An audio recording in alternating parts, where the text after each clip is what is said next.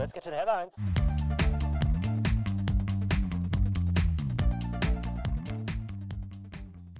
Hello, welcome to Healthcare Strategies Headlines. Today's episode CMS launches model to address maternal health. SCOTUS reviews medication abortions, Medicare lagging in treatment of opioid use disorder, and national healthcare spending returns to normal. This is Kyle Murphy, Vice President of Editorial Xtelligent Healthcare Media, and I am very happy to be joined, as always, by Kelsey Waddell, Senior Editor and Multimedia Manager at Xtelligent Healthcare Media. How are you doing, Kelsey? Hello.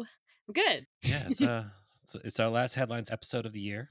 It I know that we, we, we started this relatively recently, Little- so yeah, we're, we haven't exhausted ourselves too much. But uh, so now we're upon the Christmas season. yes. Big question for you: Okay. Which is better or more exciting, Christmas Mm-hmm. Eve or Christmas Day? I think that, so. As we were saying before, I, I have feelings about this. I think Christmas Day gets hyped a lot, and everyone's like, "This is when we open our presents," and that's like, I guess that's why the hype is so big. But I think Christmas Eve is really underrated and underappreciated. To me, I mean, my family has a lot of traditions around Christmas Eve. We go caroling, we bring cookies to the neighbors and stuff, and we go to church and we like sing. And I don't know, it's a lot of singing. So that's kind of like the theme. It's just about the singing. You just like singing. It's really a lot of Yeah. singing. no, But you totally know, understood. I think that that's that's a highlight. I think I agree. I think I agree. My parents used to host Christmas Eve with my large extended family, Mhm. and that was so exciting. The one thing, you know, when you get to Christmas Day after you've opened the gifts, it's kind of like, what now? yeah, You know what I mean? It's like it's over and it's like everything's in the rear view and you have to deal with that. And I think that's a little too heavy. Whereas Christmas Eve, you end of Christmas Eve and you're like, you know, when you wake up tomorrow, it's still going to be exciting. Mhm. So, yeah. right, let's get into it. All right, let's go. All right, so CMS launched the Transforming Maternal Health Model, a 10 year initiative to improve mental health outcomes and access to care. It provides funding and technical assistance to state Medicaid agencies for enhancing services for Medicaid and CHIP beneficiaries.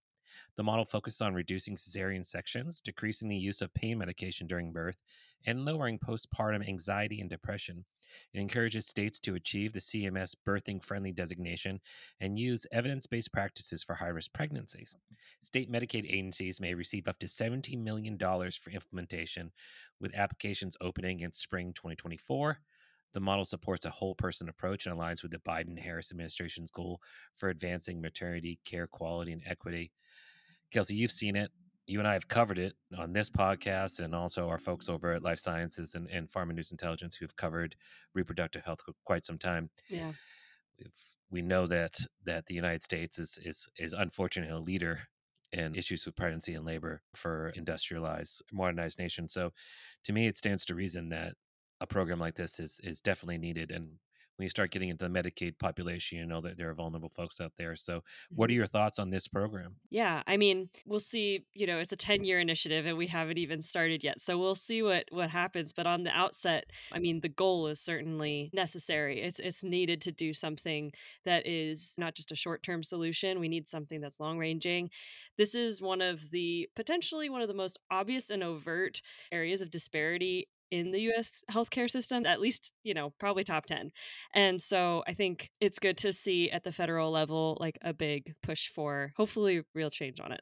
Well, we know that giving birth is probably one of the most stressful times in anyone's life. You can imagine that when you put that within the context of economic and uh, medical challenges and uh, other socioeconomic things, that it really just ratchets it up the kind of the intensity of those things. So, to me, it seems like a, a logical thing to do. The 10 year program seems to be like this is something that is meant to be kind of institutionalized. So let's Yeah. hope that the momentum actually leads to some kind of stickiness and this is just becomes the way things are done nowadays. Yeah. SCOTUS has agreed to review medication abortions. The Supreme Court of the US will be assessing access to an abortion medication called mifepristone.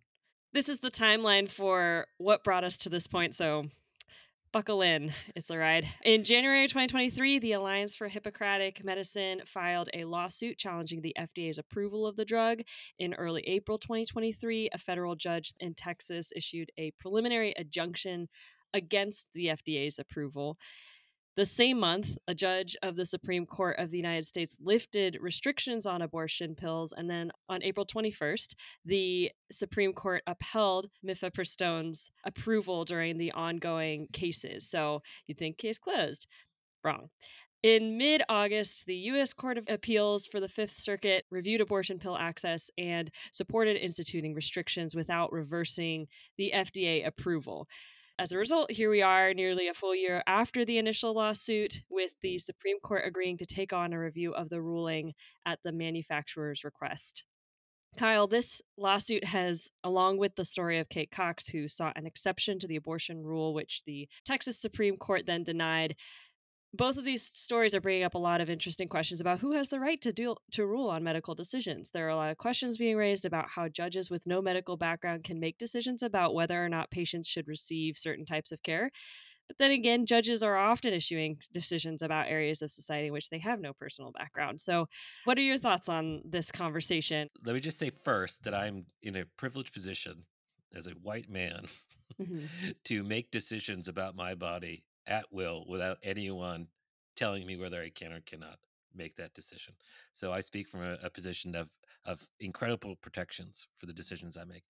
I think it's it's quite interesting and telling that the reversal of, of, Roe v. Wade was about states' rights and things like that, and now that starts to call into somehow is calling into question the executive branch of, of the federal government and whether it has the right to do this this drug, which is has been approved and accepted for decades, right? If FDA does not have authority to approve these things, then what does the FDA do? And then, and if that's the case, then do you have to dismantle this organization that is responsible for nutritional facts on all of our food, that are responsible for approving medical devices and other treatments, and really safeguarding the entire American population? Yeah. Now, whether states want to choose or not want to choose for to be, you know, to support, to be against abortion. I feel like you know we're supposed to see how that settle out people are supposed to be able to vote on that mm-hmm. um, but it seems to me that in this particular case there are a lot of people making decisions that impact other people across state lines that i think goes against what the the larger political discourse was so i think it's actually damaging one of the, the hallmarks of the United States is life, liberty, pursuit of happiness type of thing. Where's the liberty component? Because I'm not seeing a whole lot of that anymore. I think it's about just time that people start thinking about other people other than themselves. Yeah. And uh, maybe uh, projecting what they want on the world. You know, doesn't always work that way. All right, let's talk about some other depressing stuff. So, Medicare is lagging in the treatment of opioid use disorder. Only 18% of the approximately 1 million Medicare enrollees with opioid use disorder receive medication for treatment, according to a new report published by the Office of Inspector General. Additionally, a report revealed disparities in access to OUD treatment exist, especially among minority, low income, and elderly Medicare beneficiaries. Medication assisted treatment is underused due to access barriers and stigma. In 2022, only about 20% of those needing OUD medication received it, with even lower rates among specific minority groups. Florida, yes, Florida had the lowest rate of Medicare enrollees receiving OUD medication at 6%.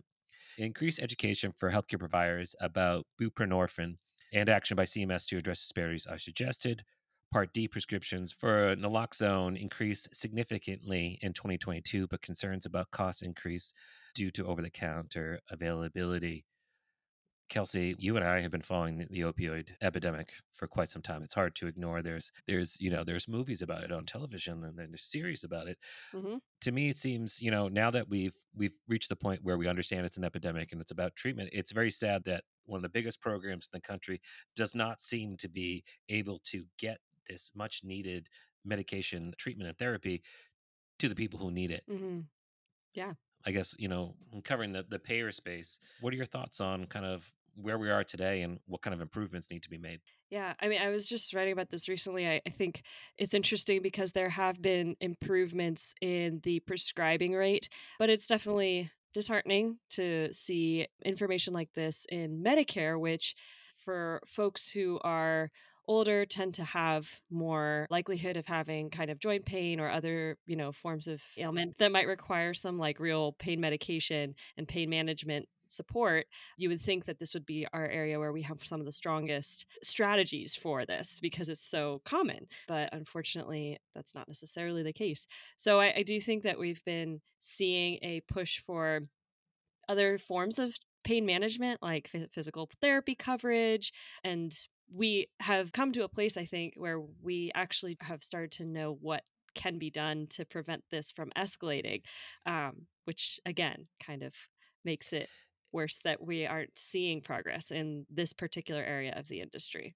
It's quite interesting when you think about it. I mean, bringing this back to the abortion pill, but just, hmm you know, there are restrictions on how certain things are prescribed, and then there are very little restrictions on others. And, you know, opioids have been widely adopted and accepted and used over the years, but without much understanding of what the long term implications of them would be and now hmm we're reaping the consequences of those kind of clinical decisions honestly and it's it's kind of sad it's kind of a, a not so subtle indictment on, on the industry that will make pain go away but we, we won't really ask ourselves the question of yes but but what happens next? And this just kind of backfired. Hmm all all in a span of a, a couple of decades of just seeing fatalities left and right and seeing young old folks from all walks of life Yeah.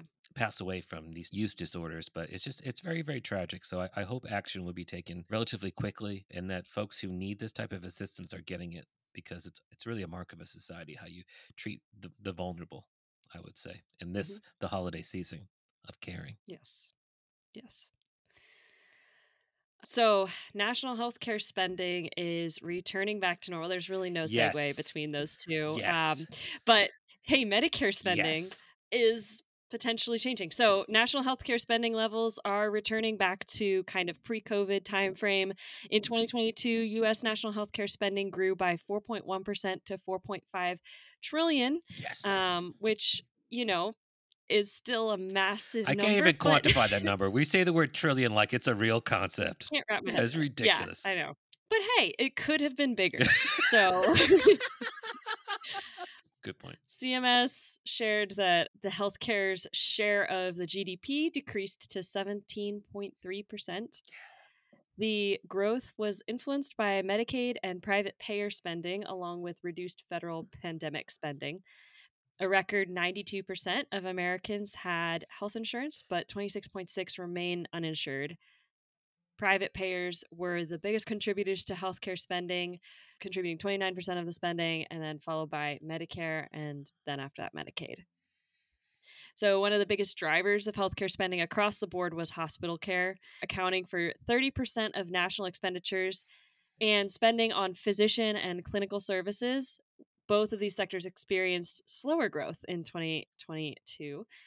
Retail prescription drugs saw an 8.4% increase in spending due to higher prices and more prescriptions. no way drugs Yeah. no way Yeah.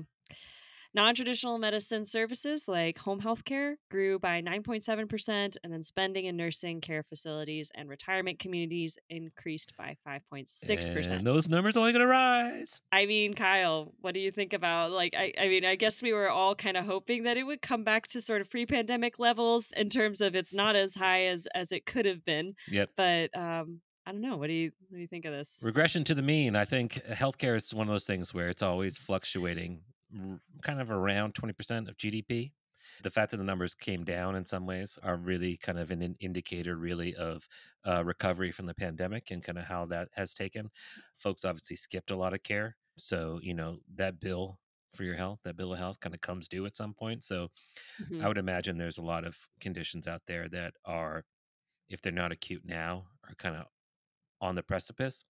And I would only assume that the healthcare expenditures are going to increase. We've got an aging population, we've got mortality rate that's heading in the wrong direction. And then, as we mentioned before, we got opioids and all these other things going on right now, and treatment becomes rather expensive for some of these things. I think that this right now is kind of, I think it's kind of a misnomer in terms of the way things are trending, and we shouldn't hedge our bets that somehow we've gotten control over things. And really, we still don't have a healthcare policy at the federal level. I know you talked about it in the in the read up about the number of insured folks. I mean, that's great. I mean, that's a credit to the Affordable Care Act, but you've got some in Congress hoping to dismantle this. So we don't know what's going to happen. We also know that Medicaid disenrollments are are significant. So what happens with these uninsured folks? I mean, somebody's got to pay for that Mhm. care, and if it's not coming through these quasi federal state programs, then it's going to come out of the employee sponsored health plans, making up the difference. So I don't know. I, I don't think this is good news. Yeah. And I, I think one of the numbers that I do want to highlight is the 8.4% increase in retail prescription drug costs and spending. I think, uh, I mean, That's that's going to be a really important number in the coming year. You year. and I don't gamble, Um, but we bet that that one's going to go up. and this is 2022. This is This is 2022. yeah. Exactly. So And the other thing is, we know that private equity got into the home health space too, in the nursing home. So typically, when they get into that space, the prices start going up. right. And this is also this is also the first year that we had IDR, independent dispute resolution, for Mhm. out of network claims and services and stuff like that. So those price transparency rules, those who were kind of making less have seen what the others, the competition's Yeah. been making. So those prices have to rise. So yeah, Mhm. this is probably the calm before the storm. And the more and more you and I are talking about, the more depressed I'm getting. I know. I, I I thought like maybe this would be a little bit like, oh, okay. Well, at least we're not as bad as it was during the pandemic, and that we could like have a bit of a high note to end on in this. But y'all, like 2023, What a year. we're just gonna we're just gonna move on. Say goodbye. Goodbye, just 2023. goodbye. Yeah. Yeah. Not wasn't a big fan. No, Eh, It's a weird year. Yeah. And I think next year is going to be even weirder. it it probably will be. But you know, we can hope.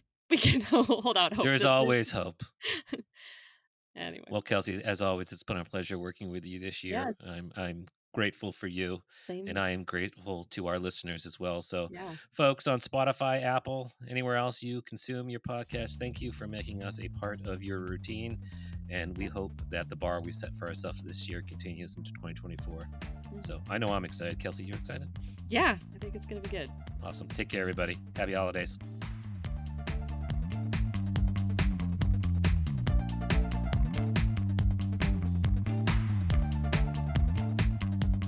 This is a Tech Target production.